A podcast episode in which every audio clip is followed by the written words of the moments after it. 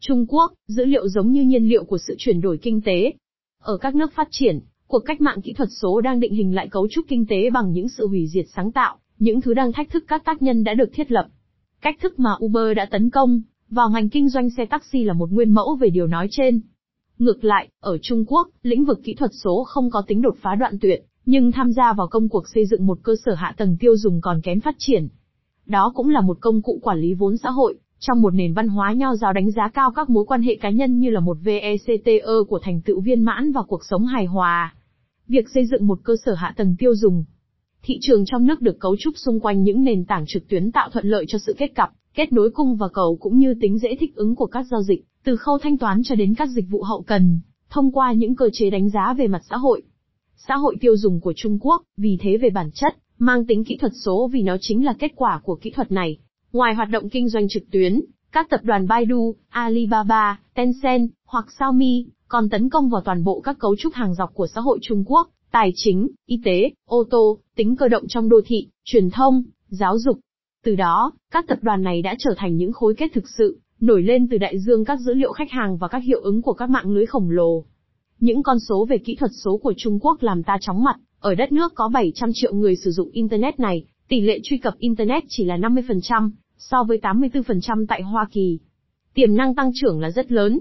Doanh số bán lẻ trên Internet, trong giai đoạn từ 2012 tới 2015, đã tăng từ 6,3% lên 12, 9% trên tổng doanh số bán hàng.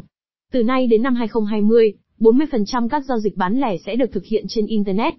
Đối với hoạt động bán hàng trực tuyến trên từng chiếc điện thoại thông minh, dự kiến sẽ đạt tỷ lệ 73,8% vào năm 2018. WeChat như là một giao diện đàm thoại hàng ngày. Dưới sự bảo vệ của một bức tường lửa khổng lồ, vạn lý tường thành lửa và những quy định có tính bảo hộ, các giao diện người dùng và các mô hình kinh doanh chưa từng có trên thế giới đã được phát triển. Trong quần đảo Galapagos kỹ thuật số, sinh vật lạ lùng nhất chắc chắn là ứng dụng di động WeChat. Với hơn 800 triệu người sử dụng, đó vừa là một công cụ tin nhắn tức thì, vừa là một mạng xã hội và là một nền tảng thương mại điện tử tích hợp việc thanh toán và các dịch vụ theo yêu cầu. Là con dao Thụy Sĩ, ý muốn nói đến tính đa năng vô cùng, thực sự về kỹ thuật số, người ta có thể dành cả ngày truy cập trực tuyến mà không cần phải lang thang trên các trang mạng khác. Hơn cả sự đa dạng của các dịch vụ được cung cấp, chính sự tập hợp trong một ứng dụng di động duy nhất đã làm cho WeChat trở thành một giao diện độc nhất trên thế giới. Tầm quan trọng của hiện tượng WeChat được giải thích bởi tính hàm xúc của mối quan hệ xã hội trong nền văn hóa nho giáo. Ngược lại với phương Tây, sự thành công theo kiểu Trung Quốc, không nằm trong sự hoàn thành viên mãn của cá nhân tháp nhu cầu của Maslow, mà nằm trong khả năng tạo ra các mối quan hệ và góp phần vào việc duy trì trật tự xã hội và kinh tế. Edwin Nevitt. Vì thế, các mạng gây ảnh hưởng hình thành nên xương sống của hệ thống xã hội Trung Quốc. Trong một xã hội không có mạng lưới an sinh xã hội công cộng, chơi trò quan hệ đóng vai trò giảm sóc chống lại những cú sốc của cuộc sống. Vì vậy, WeChat, như con thoi dệt cửi, có mục tiêu là dệt ra tấm vải quan hệ, xã hội, hơn là quản lý hình ảnh về cái tôi của cá thể, ngược lại với Facebook hay Twitter, tạo ra một cơ sở dữ liệu các ý định. Bằng việc độc quyền hóa toàn bộ các chức năng sử dụng di động, WeChat đạt đến một độ tinh tế về các điểm của dữ liệu khách hàng, hình thành nên một nguồn vốn vô hình chưa từng có. Dần dần hình thành nên một cơ sở dữ liệu khổng lồ về những ham muốn, nhu cầu và cảm xúc của xã hội Trung Quốc, những thứ có thể được xem xét kỹ lưỡng, phân tích và khai thác để phục vụ cho các mục đích thương mại.